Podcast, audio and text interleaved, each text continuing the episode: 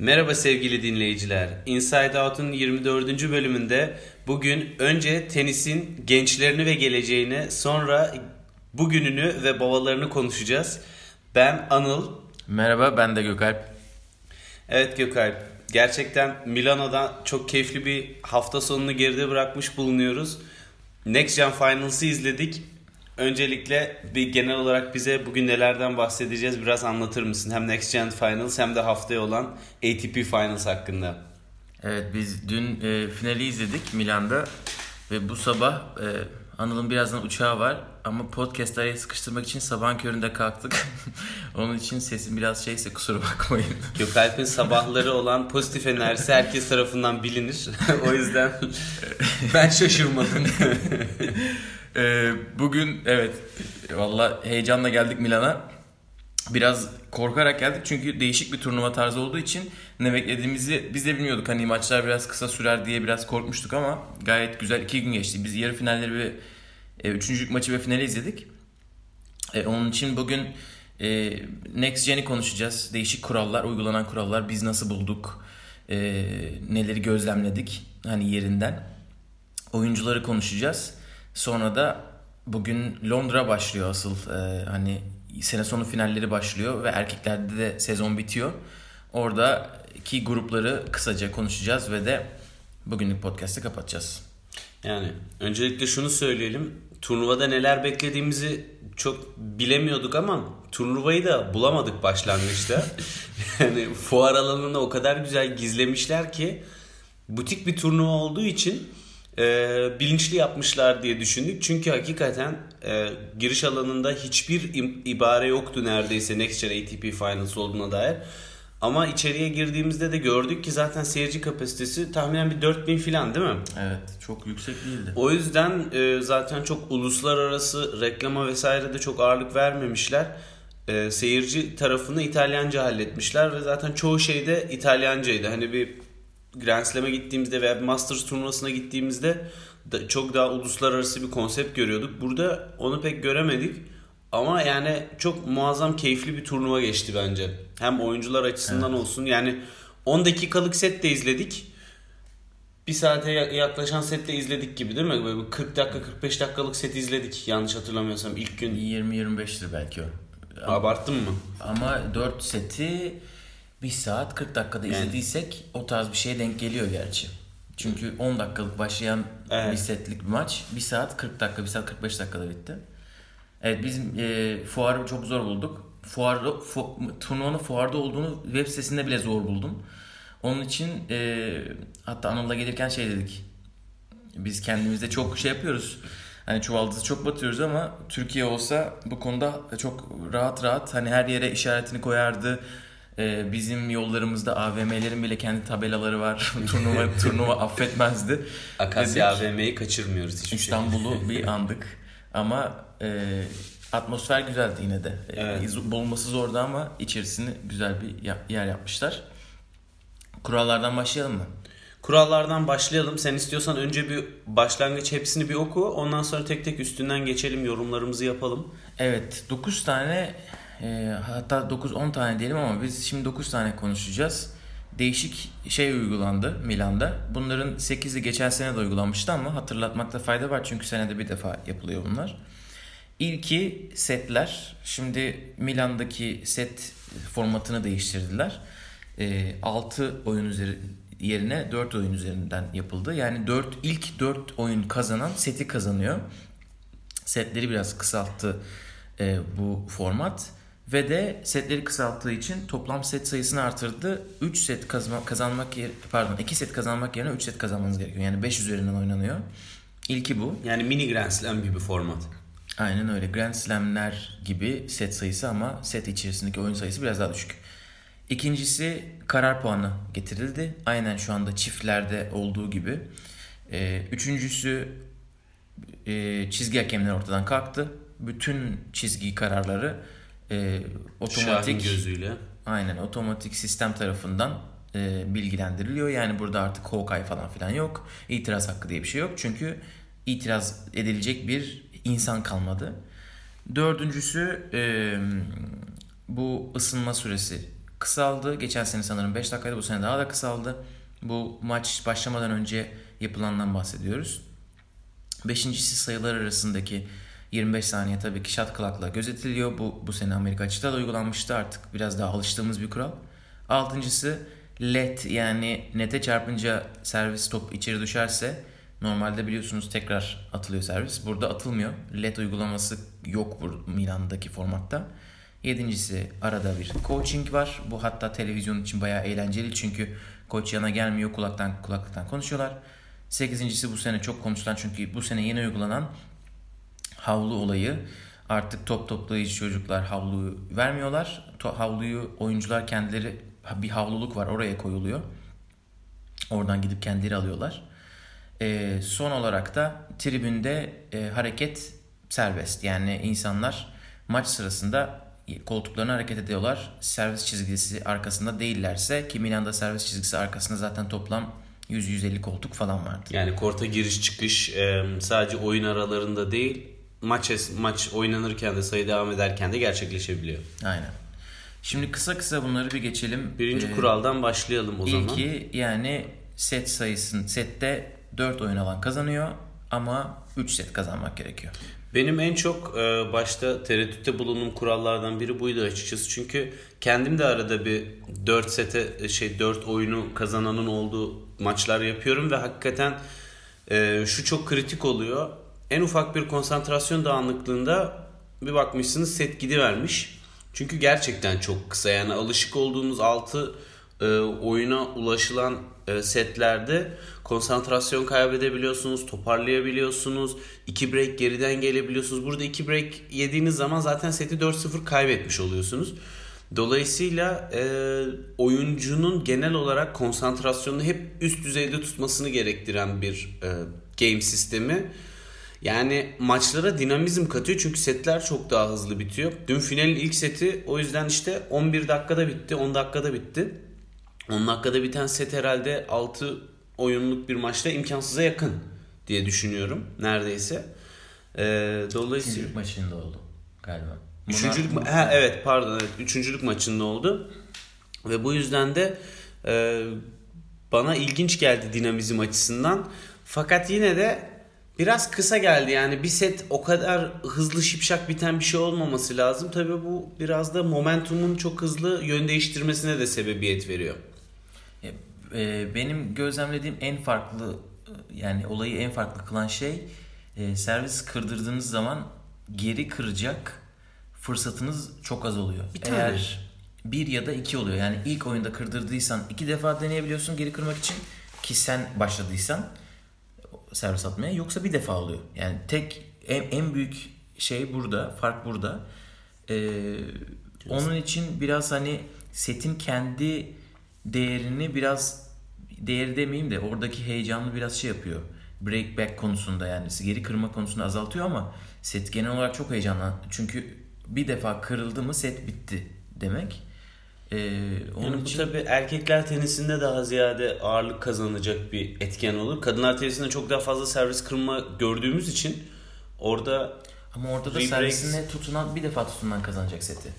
Yani Evet, o da set var. kısaldığı için zaten burada artık çok kritikleşiyor. Ama orada da tersten işliyor olay.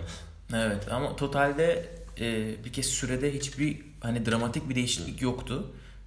Yani best of three yani 3 üzerinden oynanan maçlar ne kadar zamanda bittiyse bu maçlar da o kadar zamanda bitti. Evet. Yani bir saatin altında çok az. Zaten 3 setlikte de bir saatin altında yapan olurdu e, normal maçlarda da. E, ama setler yani çok heyecanlıydı. Momentum Evet. değişikliği dediğin gibi mesela bir normal bir maçta 4-1 öne geçer birisi. 4-4 e, geri geldiği zaman e, set devam eder. Burada ne neredeyse 2 set bitmiş oluyor. Bir 4-1 3-0 oluyor. Güzel bir değişiklikti. evet. İkinci kurala bakalım istiyorsan. Karar puanı. Karar puanı benim çok hoşuma giden bir kural. Şu demek oluyor. Beraber olduğu zaman 40-40'ta servis atan kişi diyor ki e, ya ilk servis tarafına ya da ikinci servis tarafına e, Berabere avantaj tarafına. avantaj tarafına atacağım diye karar verebiliyor hangi tarafa servis atacağını ve sayıyı kazanan oyunu da kazanmış oluyor. Yani 15 dakika süren bir oyun mümkün değil burada. Maksimum oynayacağınız e, puan sayısı sınırlı.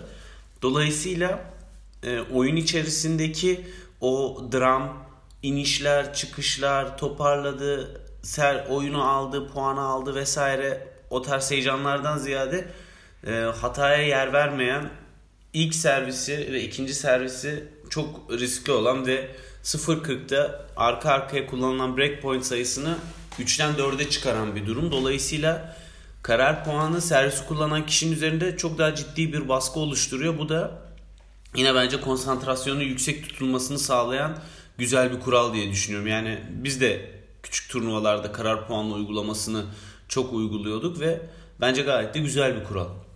E, Bence de öyle. Bence zaten şu andaki berabere puanı, uygulanan berabere puan çok yani gereksiz. Onun için oyuncular da bütün en iyilerini vermedikleri oluyor berabere puanına. Genelde en iyilerini avantaja veriyorlar. E, onun için bu da işe biraz daha heyecan katıyor. Üçüncüsü e, burada çizgi hakemi kalmadı tabii ki. Artık her şey cihazlar tarafından belirleniyor. Şampiyon olduktan sonra Tsitsipas gerçi çizgi hakemlerine teşekkür etti turnuvadaki performansları için ama bu daha bir espri mahiyetindeydi. Sonra espri yaptığını söyledi ve espri yapmanın kurallarının altın olanını çiğdi. Üstüne bir şey yaptı çiğnedi. Ama zaten çok da kimse gülmemişti. E, bu mükemmel bir şey bence. Yani gelecek zaten buna doğru gidiyor. Büyük ihtimalle teknolojinin yaygınlaşmasıyla ve ucuzlaşmasıyla herkesin yapacağı şey bu olacak. Ya buna karşı durmak için ben bir sebep göremiyorum. Aynen kesinlikle yani. Mükemmel bir olay. Çok güzel. Oyuncular yani hiçbir şekilde hakemle didişmeye girmiyorsun. Ondan sonra yok ni efem niye görmedin de çizgiyi de bak ben challenge yapmasam sayıyı kaybedecektim vesaire. Ee, dolayısıyla oyunu da çok dinamik tutuyor. O puan aralarındaki o puan doğru mu yanlış mı vesaire tartışmaların hepsini bir kenara bırakıyor. Yani işin özünde oyuna daha fazla oyunun kendisine konsantre olmaya sağlıyor diye düşünüyorum ben. Evet oyuncunun psikolojisini bayağı e, temiz Maça tutuyor. odaklıyor evet. Beşincisi e, geçen sene de uygulanan, Amerika'da da uygulanan e, 25 saniyelik ne oldu? 25 saniyelik shot clock. Şey e, daha kısa ısınmayı geçtik. Shot Pardon, pardon. Daha kısa ısın. Evet. Şimdi 4 dakikalık bir ısınma süresi var. Dördüncüde. Dördü, dördü atladık. Ee, burada ilginç tek bir şey vardı herhalde. Çünkü artık kısa ısınmalara alıştık. Burada birkaç oyuncu ısınmanın süresini hani ısınma bir hakem time dedikten sonra bazı artist oyuncularımız böyle 2-3 servis daha atarlar. Sandalyelerin önüne giderler. Ama burada hakem time dediği zaman yani ısınma bittikten sonra servis atacak kişinin servis shot clock'u 25 saniyesi başlamış oluyor. Burada öyle ilginç bir şey vardı. Onun için Tsitsipas ve Caruana hafta içerisinde daha maç başlamadan e, time violation uyarısı aldılar. Bu ilginç oldu. Onun dışında 4 dakikalık şey yapacağımız bir yorum yok herhalde. Yok yani sadece kimisi işte ısınmadan sonra yerine de geri dönmüyor. Isınma süresini tamamıyla kullanıp maç öyle başlıyor. Oradan direkt 25 saniyeye geçelim. E, Sayılar arası 25 saniyelik bir e, shot clock uygulaması var. Rallilerden sonra gerçekten en çok zorlandığı zaman oldu oyuncuların herhalde. Uzun ralliden sonra oyuncuların bir nefes almaya ihtiyacı oluyor. Bir durması, bir kendini nabzını toparlaması gerekiyor. Eğer güzel bir sayı olduysa clock 25. saniyesi seyircinin alkışı bittikten sonra başladığı için bu oyuncuya da güzel bir nimet oluyor. Yani bilinçli seyirci yorulan oyuncunun dinlenme süresini alkışlarıyla uzatabiliyor. Öyle de bir işin bug'ı var. Ama e, genel olarak olması gereken bir uygulama. Bence o bug değil ya. Bence çok güzel uygulama. Evet ya, yani, 25 saniye burada çok önemli bir detay var. E, hakemin skoru anons etmesiyle başlıyor. Yani önceki sayı biter bitmez başlamıyor. Hakem de o anonsunu biraz geciktirebiliyor. Anıl'ın dediği gibi çok büyük alkış varsa zaten anons yapamıyor. Ya da hakemin böyle bir iki defa inisiyatifi alıp biraz daha geç yaptığını gördük. Eğer oyuncular böyle ölüp bittiği bir sayı oynadıysa o değişik böyle işin içine insan faktörü katan bir kısım. özellikle toprak kor turnuvalarında bunun daha sık ihtiyaç olunacak diye düşünüyorum. Evet. Uzun rallilerden sonra. Bakalım Toprak bunu nasıl kaldırabilecek mi? 25 Toprağa geçebilecek miyiz 2035'ten önce? Altıncı evet no LED kuralını konuşalım. no LED kuralı. Bence Yani- olmaması gereken bir kural. Ben sevemedim. Çünkü şans faktörünü çok daha fazla devreye sokuyor. Ve hani tamam oyun içerisinde bu oluyor ama oyun içerisindeki bir rallide bunun denk gelme olasılığı daha düşük. ve e, denk gelse dahi etkisi o bu kadar değil yani. Çünkü bir fileye çarpan bir top var bir de çarpan bir top var. Yani çok hafif deyip hiçbir şekilde yönünü değiştirmeden aynı şekilde aynı servis alanına giden e, çok servis oluyor ama burada resmen hani oyuncunun futboldaki kalecinin kontrpiyede kalması gibi terste kalmasına sebebiyet veriyor ve ben o yüzden bu, bu kurala pek ısınamadım ya Gökalp. Ben bunun sebebini de anlayamadım. Yani bunun amacı ne? Diğerlerinin amacını anlayabiliyorum ama bunun amacını da çok anlamadım. Bir de iyi bir servis fileye çarpıp birden böyle absürt bir şekilde sekip dışarı çıkıyor. O zaten var. Hani o önceden de vardı. Hani içeri düştüğü zaman e, devam etmesi sadece burada işin değişen tarafı. Evet burada e, yani Anıl'ın dediği gibi hani sayı içerisinde nete çarpıp düşen bir top e, orada karşı taraf biraz daha bunu almaya hazır oluyor. Bir de orada herhangi bir kişinin bir avantajı olmuyor e, ilk vurulan topta. Burada servisçinin zaten servisten dolayı bir avantajı var. Bu nete çarpıp düşüren top hatta dün Alex Deminor o kadar çok hazırlıklıydı ki nete çarpıp düşen topları almaya böyle ani hareketler yapmaya. Acaba dedik sırf bu oyuncuları sakatlar mı? Çünkü hmm. çok ani hareket yapmasına sebep oluyor. Ne de çarpıp özellikle evet, evet. yön değiştiriyorsa top böyle T'ye giden top çat diye birden e, dışarı çıkmaya başlıyorsa onun için bu kuralı biz gereksiz bulduk. Deyip 7. değişikliğe geçelim. Mid match coaching yani maç sırasında sandalye molalarında e, koçla yapılan kulaklık konuşmaları. WTA'de koçun oyuncunun yanına gelip konuşmasına alışkınız. Bu sık sık gördüğümüz bir şey. Erkeklerde daha ziyade görmediğimiz bir şey. Burada iş teknolojik olarak deneniyor ve kulaklığını takıp yerine geçebiliyorsun. Tsitsipas arkadaşımız ama tabii ki yarı finalde kritik bir anda kulaklığıyla konuşmak yerine kulaklığını parçalamayı tercih etti. Hani bunlar da olabiliyor.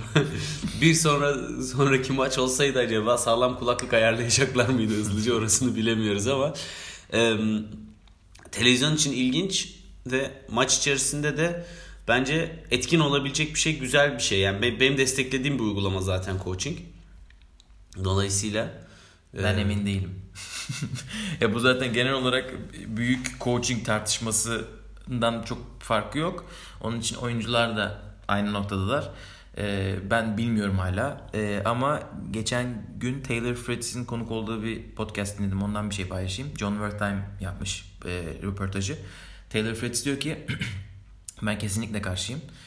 E, çünkü diyor tenis hani bireysel bir spor. Onun için burada mental kuvvet oyunun hani parçası bir parçası. Orada biz mental kuvvetimizi geliştirmeye de çalışıyoruz diyor.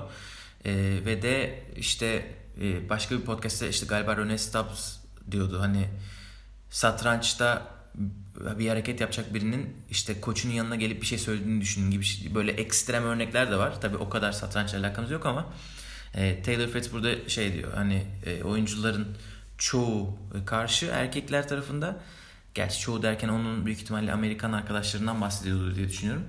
Karşıda olmayanlar da hani böyle çok e, şey değiliz e, gönüllü değiliz ama deneyebiliriz. Hani çok böyle ortada bir stans belirlemişler.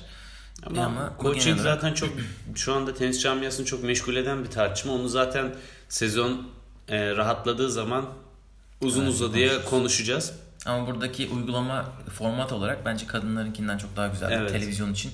Yani çok o mu o mu yani coaching gelecek bu mu bu mu dersek e, kesinlikle kulaklıklı format daha mantıklı gibi böyle. Güzel gözüküyor. Vakit olarak da yani koçun sahaya girmesi etmesi falan saçma gereksiz bir telaş oluşturuyor. Yani doktor mu koşuyor sahaya yani acil evet. bir durum mu var? Bu arada çok kısa şunu eklemeden geçmeyeyim. Ee, hani zaten coaching yapılıyor statta diye böyle bir sürü argüman var. Coaching uygulansın diyenler adına. Bunu Tsitsipas'ın babasında o, o kadar çok gördük ki baya hani yani baya aile dramı yaşadık. Hayır yani sürekli konuştu adam. o, kadar, şey o kadar kavga ettiler ki konuşarak yani. Kulaklığı takmadan da yani sürekli kortta e, Tsitsipas ona bakmıyorken bile adam sürekli konuştu. Onun için bunu gerçekten görebiliyorsunuz. Sekizincisi bu senenin büyük olayı. Havlu herkes kendi havlusuna sahip çıksın. Yani 2018 senesi tenis camiasında bol boylara e, saygı senesi olarak addedilebilir herhalde. Zaten çok e, bol boyların hakları, yapmaları gerekenleri, yapmamaları gereken şeyler çok konuşuldu. Bir de bu havlu tutma olayı ve e, kimi bol boylara bilmiyorum çok soruldu mu bundan rahatsızlık duyuyorlar mı duymuyorlar mı ama oyuncular açısından hala bir alışkanlık evresi oldu. Aşikar. Evet. Havluyu alıp yerine getirip çünkü havlu belli bir yerde durup kullanıp oraya geride bırakmıyorsunuz sadece. E, oyun değişikliğinde havlunuzu alıp oturduğunuz yere de götürüyorsunuz ve ondan sonra kort değişikliğinde karşı tarafa da elinizde havlunuzla gidiyorsunuz. Bunu unutan oyuncular oldu. Ve koşa koşa havlusuna geri gidenler oldu. E, yani bence bir zarar yok ama optimize edilebilir bir şey. Yani ben sana da söylemiştim öncesinde yani o havlunun taşınma durumunu biraz gereksiz buluyorum. Yer mi kalmadı? Yani herkesin birer havlusu dursun sağda solda. İhtiyacı olduğu zaman kullansın yani. Bir tane kutucuğa koymanın bir alemi yok. Biz yarı final final izlediğimiz için tabii o zamana kadar bu oyuncular 3 e, maç yapmışlardı. Onun için biraz daha alışmışlar ortama ama hafta içerisinde özellikle bu unutma olayı çok fazla vardı. Havluda şöyle bir olay var. Bazı oyuncular bunu terledikleri zaman değil psikolojik olarak sayı arasında reset atmak için kullanıyorlar. E, bunu Tsitsipas'ta özellikle çok gördük. E, dün düşünüyorum bir oyuncu daha vardı sürekli havlusuna giden. E, hatırlayamadım ama bugün dün üçüncülük maçında Rublev'la Munar havlu oyun içerisinde yani başında dem, ve sonun dışında hiç kullanmadılar. Evet, de, Deminor, Deminor e, daha sık kullanıyordu dün de. Ha, şey, evet. e, yarı finalde de. En fazla Tsitsipas kullanıyor. Onun için hatta Zverev'le bir atışmışlar yine. Ee, ama burada burada öyle bir olay var. Yani havlunun indirekt bir etkisi tabii süreyi uzatıyor. Her böyle keyfi olarak istediği zaman oyuncular orada Sisipas'ın kendisini ayarlayıp işte böyle onu erken yapıp 15 saniye içerisinde çizgide olması gerekti. Ama dün mesela süre uyarısı hiç almadı artık onlar alışmışlar. Bir haftada evet. eğitilebiliyorsa insanlar demek bu demek ki, bu kurallar ki rahat oluyor. rahat olabilecek bir şey. Sonuçta Son olarak da tribünlerde dolaşım. dolaşım insanların rahat rahat girip çıkması oyun sırasında. Yani e, şunu düşünüyorum ben tabii ki oyunu kaçırdığınız zaman girişini böyle bir özellikle Deuce'un şimdi karar puanı gibi değildi normal e, sayıların uygulandığı turnuvalarda maçın böyle hakikaten 5 saniye farklı böyle bir 10-15 dakikasını kaçırabiliyorsunuz. Ve bu da insanı biraz e, kızdırabilen, gıcık edebilen bir e, olay oluyor. Dolayısıyla ben bunun doğru olduğunu düşünüyorum. Ama bunun da e, tenis seyircisinin de kültürüne biraz daha e, doğru orantılı olarak gelişmesini gerektiğini düşünüyorum. Çünkü burada küçük bir turnuva olduğu için insanlar biraz daha kontrollüydü vesaireydi ama büyük bir turnuvada bu iş nereye gider yani 15 bin kişi kapasiteli bir e, Roland Garros'u düşünüyorum vesaire. Orada iş bu kadar dengeli kalabilir mi? O konuda pek evet. emin değilim. Çünkü e, kimisi işte dün final zamanı yaşadık. Yani bir ekip geldi ellerinde şaraplarıyla kafalar bir trilyon öyle dolanıyorlar ortalıkta. Konuşuyorlar, ediyorlar, etrafı rahatsız ediyorlar. Şimdi o adam puanın oynandığı sırada orada olması bence sıkıntı. Evet bir de oyuncuların hizasında olsaydı biz daha yukarıdaydık. O zaman oyuncu oynayamaz zaten. E, bunu yapan bir yer yok Amerika dışında. Amerika'da Arthur da belli bir level'ın üstünde sanırım değil mi? Arthur Ashe Stadyumu'nun en üst kısmında e, dolaşım var. Çünkü Arthur Ashe Stadyumu'nun en üst kısmını oyuncular göremiyorlar. Ona rağmen e, Anıl'ın dediği burada stadyum büyüklüğü çok önemli. Ne kadar gürültü yapacak. Arthur Ashe'de mesela gürültü şeyi çok yapılır. E, şikayet ediyor oyuncular. Çünkü localar işte onlar zaten oyun oynamaya gelmemiş, eğlenmeye gelmiş. İşte kadeh tokuşturma sesleri, yemek, kahkahalar falan filan. Amerika açıkta çok konuşulur. Onun dışında dediğin gibi çok büyük yerlerde buna izin vermek büyük ihtimal çok zor olacak. Ama daha ufak yerlerde biz gördük ki insan zaten bir de tenis seyircisi kültürü olduğu için burada insanlar hani yürüdükten sonra sessiz sessiz yerlerinde oturuyorlar öyle çok bir gürültü de yoktu deyip istiyorsan oyunculara geçelim. Aynen öyle. Munar'dan başlayalım diyorum. Tamam başlayalım. Yarı finalistleri konuşacağız. Evet. Ee, yarı finalistlerimiz bizim Munar, Rublev, e, Tsitsipas ve Deminor'du. Munar'dan başlayalım. Ya Munar e, Rafa Nadal'ın akademisinden çıkıyor bildiğim kadarıyla değil mi? Aynen. Nadal Manakorlu. Bu da hemen yanındaki köyden. Nadal'ın köylüsü genç yetenek diyelim. Ee, bu sene bir Challenger kazandı. Kitzbühel'de de yarı final oynadı sanırım yanlış hatırlamıyorsam. Yani bir ATP'de de fena bir yere gelmedi. Zaten onun sayesinde de 76'ya kadar ilerledi şu anda sıralamasında. Ee, bundan dolayı şu e, sonuca varacağım. Yani bu gençler esasında en düşük sıralamalardakilerden birisi Munar'dı ve bunlar da e, ATP turunda fena maçlar çıkarmıyorlar. Munar'ı ben genel olarak oyun tekniğini, tarzını, stilini beğendim. Ama pek bir taktik göremedim. Yani çok güzel bir e, oyun oynama yeteneği var çocuğun ama e, daha beynini kullanarak taktik geliştirme konusunda kendini geliştirmesi gerekiyor. O noktadan sonra çok istikrarlı servisi, forehand'i, backhand'i hepsini patır patır vuruyor. Voleyi de vuruyor. Yani vuruş tekniği konusunda zayıf diyebileceğimiz hiçbir nokta ben çok göremedim. Servisleri de çok kuvvetli bu arada yani 215 ile filan atıyor. Ee, bundan dolayı bence gelecek vadeten ve e, Nadal'ın da mentorluğunu üstleneceği bir oyuncu olursa iyi yerlere gelebilecek biri ama Nadal'dan çok farklı bir tarzı var yani hiçbir minik Nadal beklemeyelim bu onu izlerken. Evet ben de bakıyorum biraz şey yapmıştım. E, vuruşlar falan çok iyi bunlarda.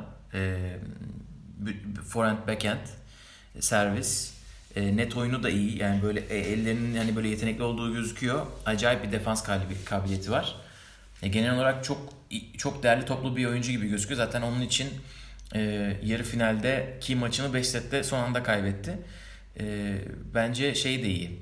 E, hani on court attitude denen hani bu psikolojisi de iyi maç sırasında. Maçı bırakmıyor, çok istekli. Hani çok pozitif bir şeyi var. E, vücut dili vardı bütün maçlarda. Böyle çok kendisini gaza getirip böyle yumruğunu sıkıp seyirciyi şey yapabiliyor. Bu yeni oyuncularda hani çok seyirciyle pozitif anlamda rahat etkileşime geçme görmediğimiz bir şey. Hani böyle Del Potro'nun yaptığı pozitif şey olur ya böyle çok efsane bir sayı oynadıktan sonra seyirci ayağa kaldıracak.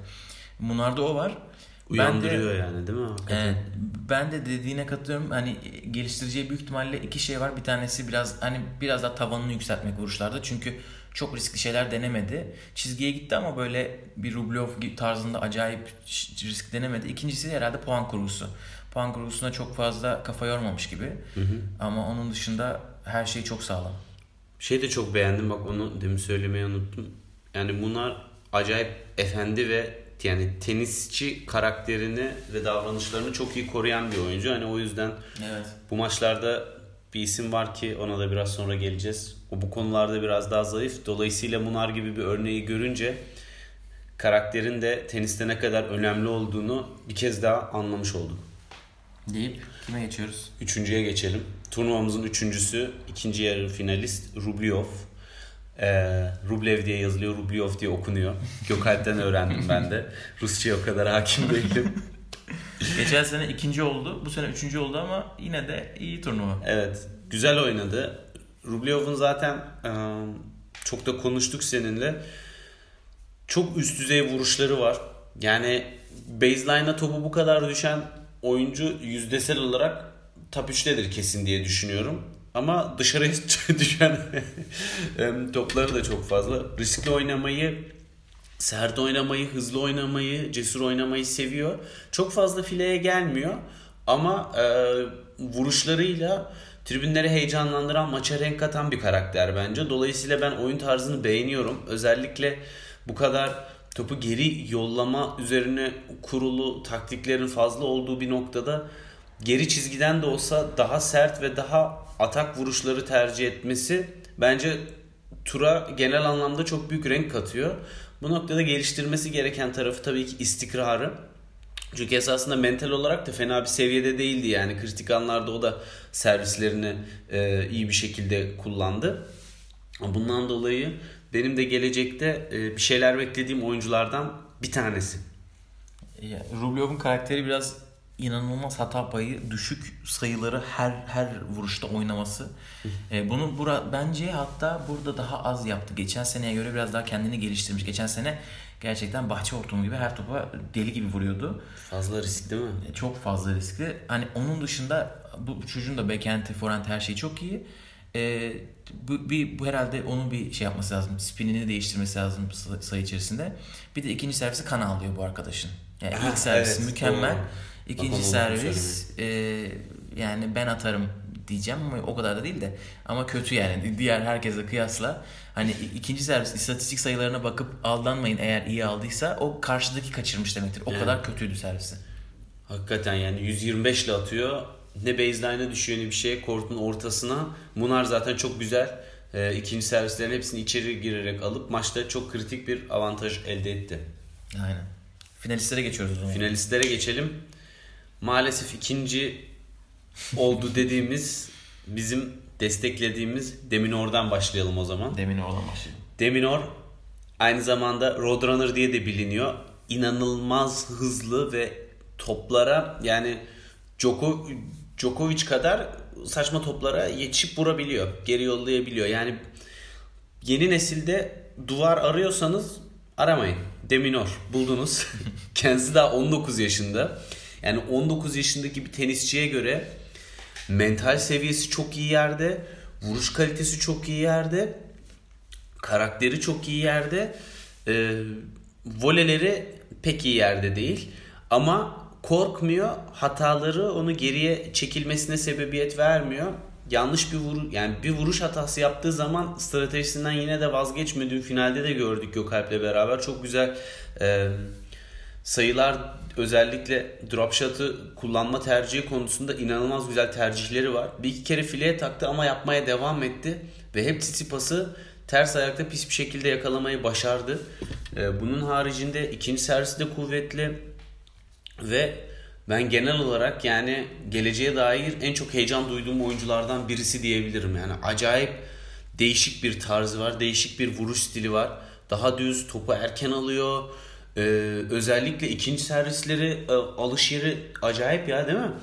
Ee, dolayısıyla çok önde alıyor, oyunu hızlandırıyor. Yani turnuvanın kurallarla getirmeye çalıştığı dinamizmi Deminor arkadaşımız oyun stiliyle bir tık ileriye taşıyor ve böyle maçtan gözünüzü ayırmamanızı zorunlu kılıyor gibi bir şey. Yoksa kaçırıyorsunuz. Gerçekten çok hızlı gelişiyor her şey çünkü ve dün finalde Tsitsipas da aslında çok güzel ayak uydurdu bu oyuna ve zaten o yüzden de şampiyon oldu.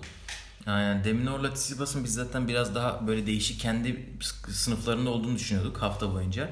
Onu da dün gösterdiler. Yarı finallerde de gösterdiler. Hani e, oynadıkları rakiplere karşı. Bence Deminor'un her vuruşu iyi gibi gözüküyor. E, f- çok az spinle vuruyor toplara. Forehand'de de backhand'de de. Belki o onu artırmak hani biraz oyununa farklılık katacaktır.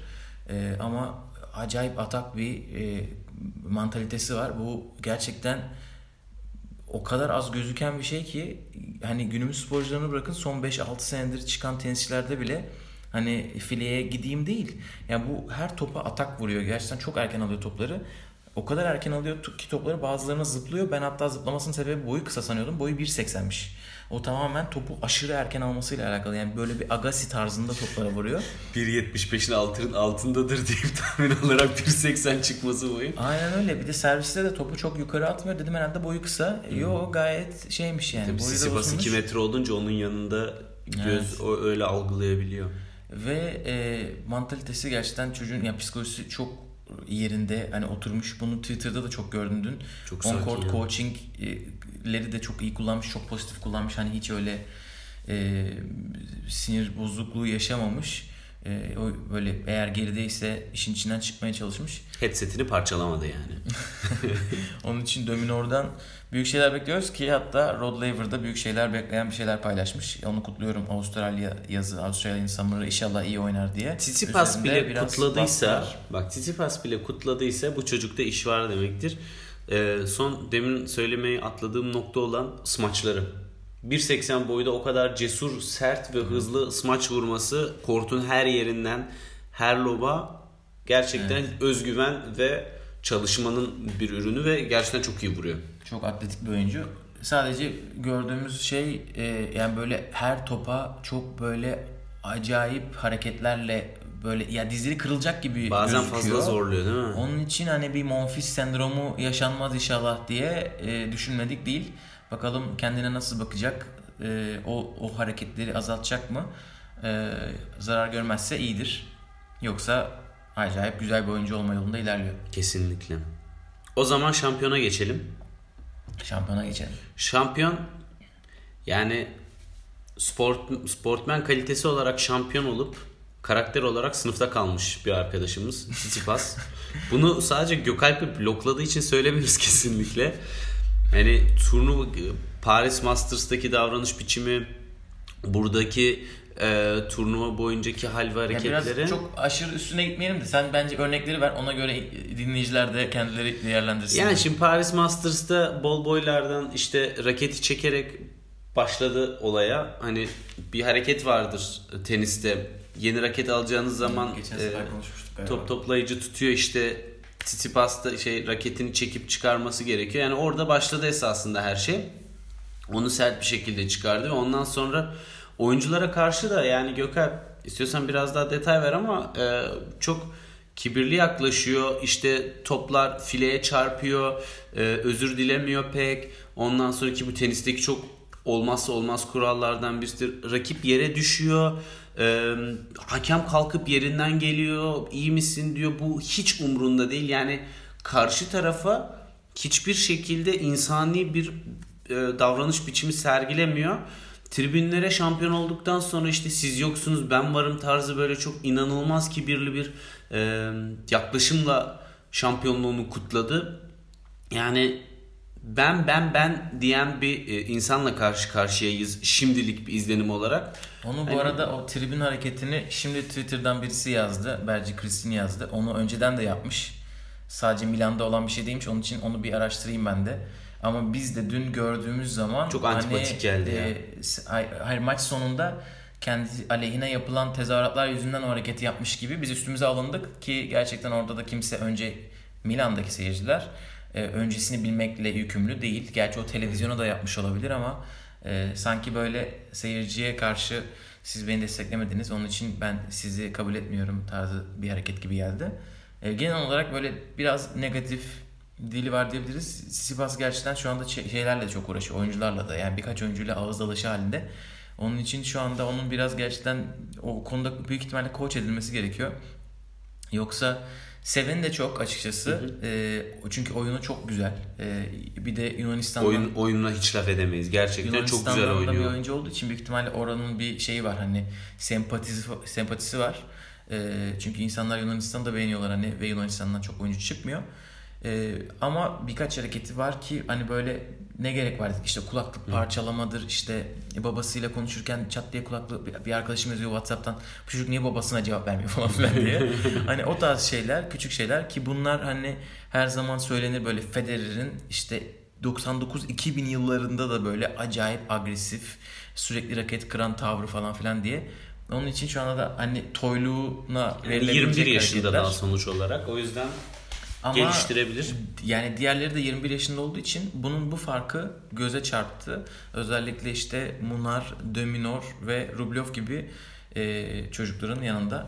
Yani- Onun dışında oyununa geçelim istersen. Ya, özetle şunu söyleyeyim yani davranışları itibariyle diğerlerine göre çok daha sivri bir oyuncu. Ee, bu, bu yönüyle de medyada ön plana çıkıyor. Yani benim tabirimle tenisin Zlatan İbrahimovic olmaya aday kendisi. hem başarılı hem kibirli. Acaba başarıları kibrine saygı duymamızı mı sağlayacak yoksa bu yönünü törpüleyecek mi?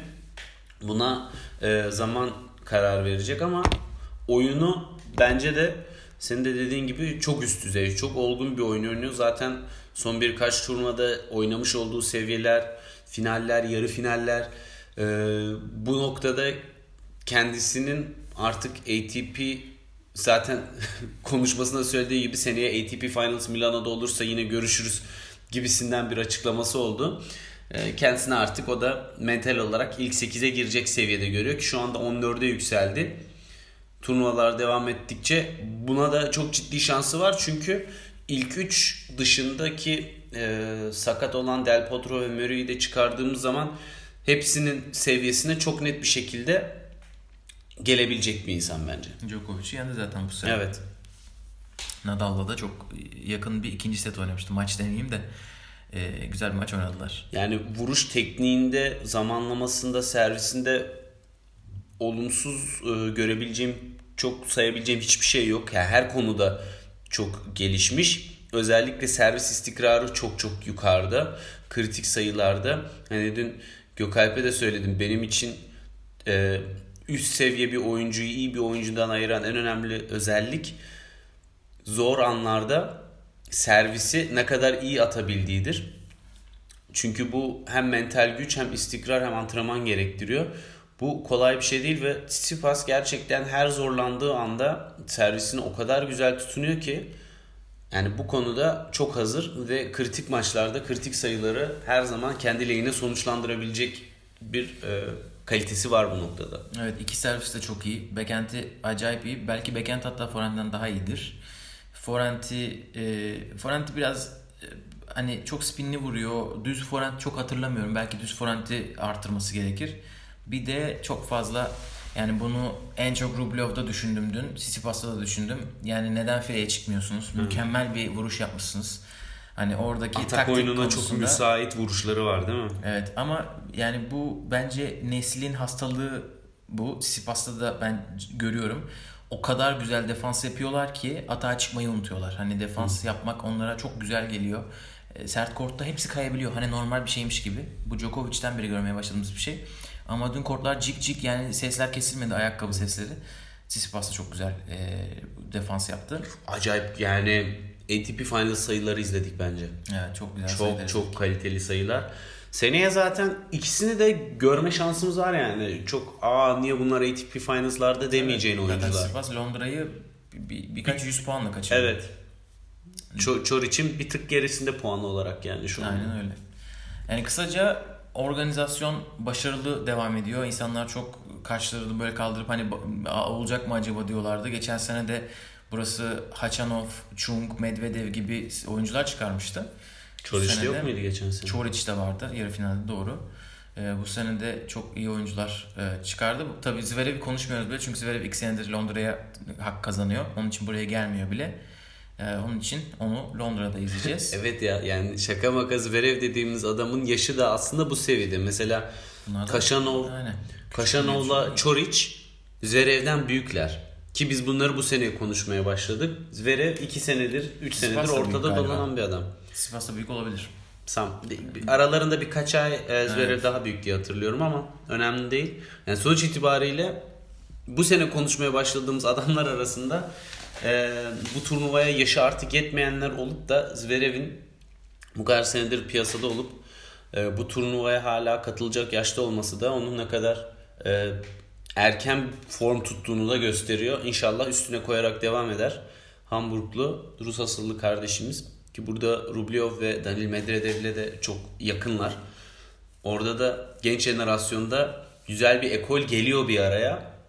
Next Gen'in en güzel tarafı bu bence. Aynen. O zaman Londra'ya geçelim. Geçelim. Çünkü zaten artık dedik. Zverev de orada dedik. Londra'da güzel bir sene sezon sonu turnuvası bizi bekliyor. Gruplara bir bakalım. Gruplarda önce katılamayanlara bir bakalım bence. Tamam. Katılamayan bir numaralı isim zaten maalesef Nadal. Bileğinden ameliyat oldu, karın kası yırtıldı. Seneyi çok zorlayarak üst düzeyde oynayarak geçirdi ve artık sene sonunu çıkaramadı. Hani bu zaten ATP Finals'da her zaman benim söylediğim ve dert yandığım olay.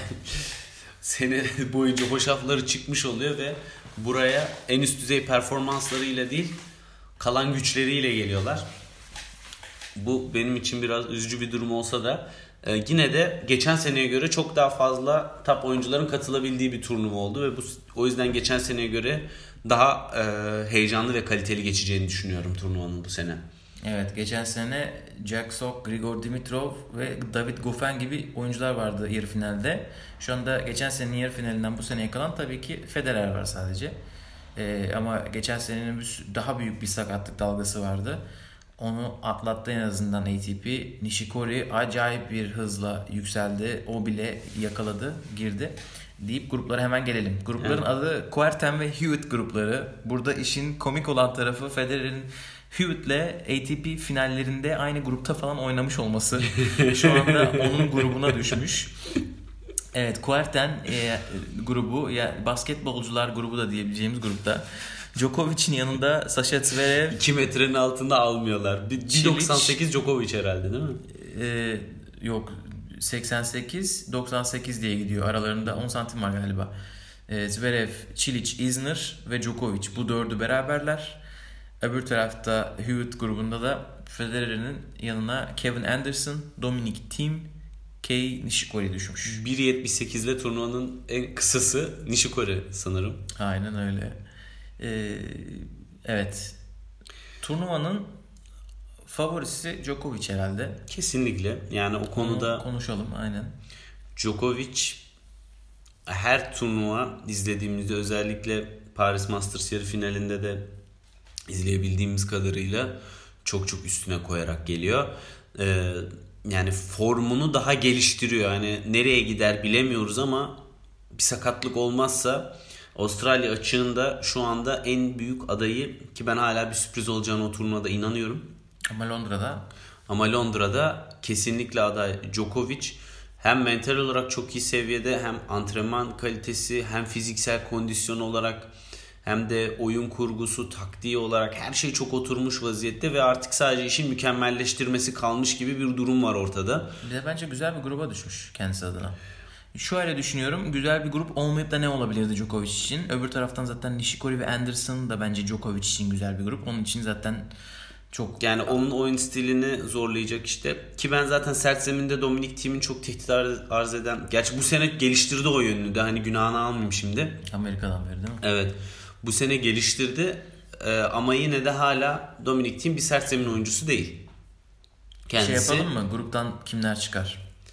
Ee, grupları ikisinde saydık zaten. Evet ben biraz gönlümden geçenleri söyleyeceğim. Ki olma olasılığı da yok değil yani. Guakuerten grubundan Djokovic, Zverev, Çiliç, Isner.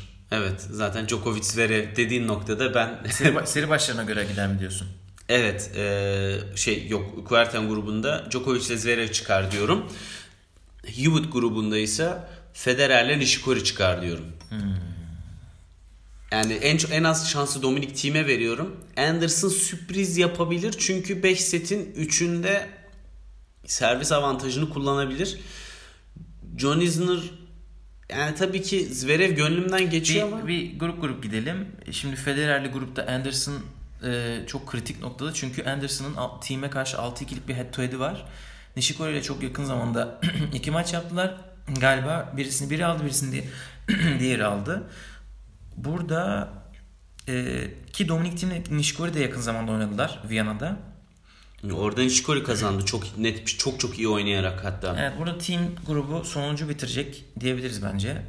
İstatistiklere göre öyle gözüküyor. Ya sadece istatistik değil form düzeylerinden yani son zamanlardaki maçlarına bakarak bir de dediğin gibi sert kort turnuvası bu. E, gerçi team'in ilk Londra'sı değil artık ikinciye geliyor.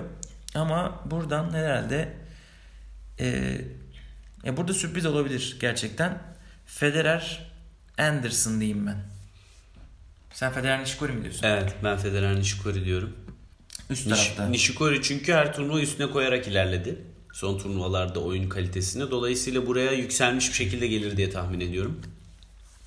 Ben bu arada burada Federer'den de biraz şeyim. Yani birinci bitirmeyi bırak böyle bir Kıtı Herhalde kıtına sürpriz- çıkabilir. Sürpriz olmaz herhalde. İki maç alır. Ama e, birinci olmayıp da ikinci olabilir mi? Böyle bir sürpriz olabilir. Bence. Anderson'a karşı Wimbledon intikamını da alacaktır ya. Onlar oynadılar zaten değil mi? Oynamadılar mı? Oynamadılar galiba. Ben oynadıklarını hatırlamıyorum. Yok, Son mağlubiyetten sonra galiba. en son işte Evet. Anderson aldı. Deyip Djokovic'in grubuna bakalım. Djokovic, Zverev, Çiliç, Isner. Burada Yani Zverev'in tabi 5 set konusundaki zafiyeti işi biraz değiştiriyor. 5 set değil de bir Masters turnuvası olsaydı %100 Djokovic ile Zverev derdim. 5 set değil ki bu. Be- Bunlar 3 setlik. Doğru ya pardon. Turnuva 3 setlik. Ben şimdi Next Gen'den gelince bir yandan. evet, dolayısıyla zaten ikisi de çok... Çiliç'in bir formsuzluğu var bir kez son turnuvalarda. Bunu gördük. Zaten az turnuva oynadı. Oynadığı turnuvada da iyi oynamadı. Yani çok yakın skorlarla kaybetti aslında ama bence o, o buraya biraz yansır diye düşünüyorum ben. Isner'ın da bir boşluğu var. Çocuğu oldu yakın zamanda. Onun için biraz turnuva oynamadı. Ama Isner'ın turnuva oynamasına gerek yok. Zaten genlerinde ace atmak var gibi gözüküyor bu adamın. Ya bir de e, Isner bu sene oyunun varyasyonunu çok geliştirdiği için sürpriz yapabilecek bir isim ama ben genel olarak burada yine de şans tanımıyorum. Zverev diyorsun. İkinci. Kesinlikle. Hadi ben de Zverev diyeyim. Oradan Yok. e, Evet. Bir tabii konuda uzlaşmadığımız için bir oyuncu şaştığı için yine iyiyiz. Birebir hepsi aynı olsaydı yadırgardım. Yani Londra genelde şey oluyor zaten bir tane böyle bir birisi sürpriz bir sonuç aldı mı orada bütün her şey değişiyor. evet. Bir sakatlık olmaz inşallah ama sakatlık olursa ilk e, yedek oyuncu Hachanov, ikincisi de Çoric. Onlar da Londra'dalar. Ama zaten iki Bekliyorlar. tane sakat adam Nadal'la Del Potro olmadığı için Evet. artık iki tane şey daha olmaz. sakat vermeyelim diyoruz. Aynen öyle. Başka bir şey var mı? Bir çiftleri de çok kısa bakayım kimler var diye. Marah Pavic bir numaralı.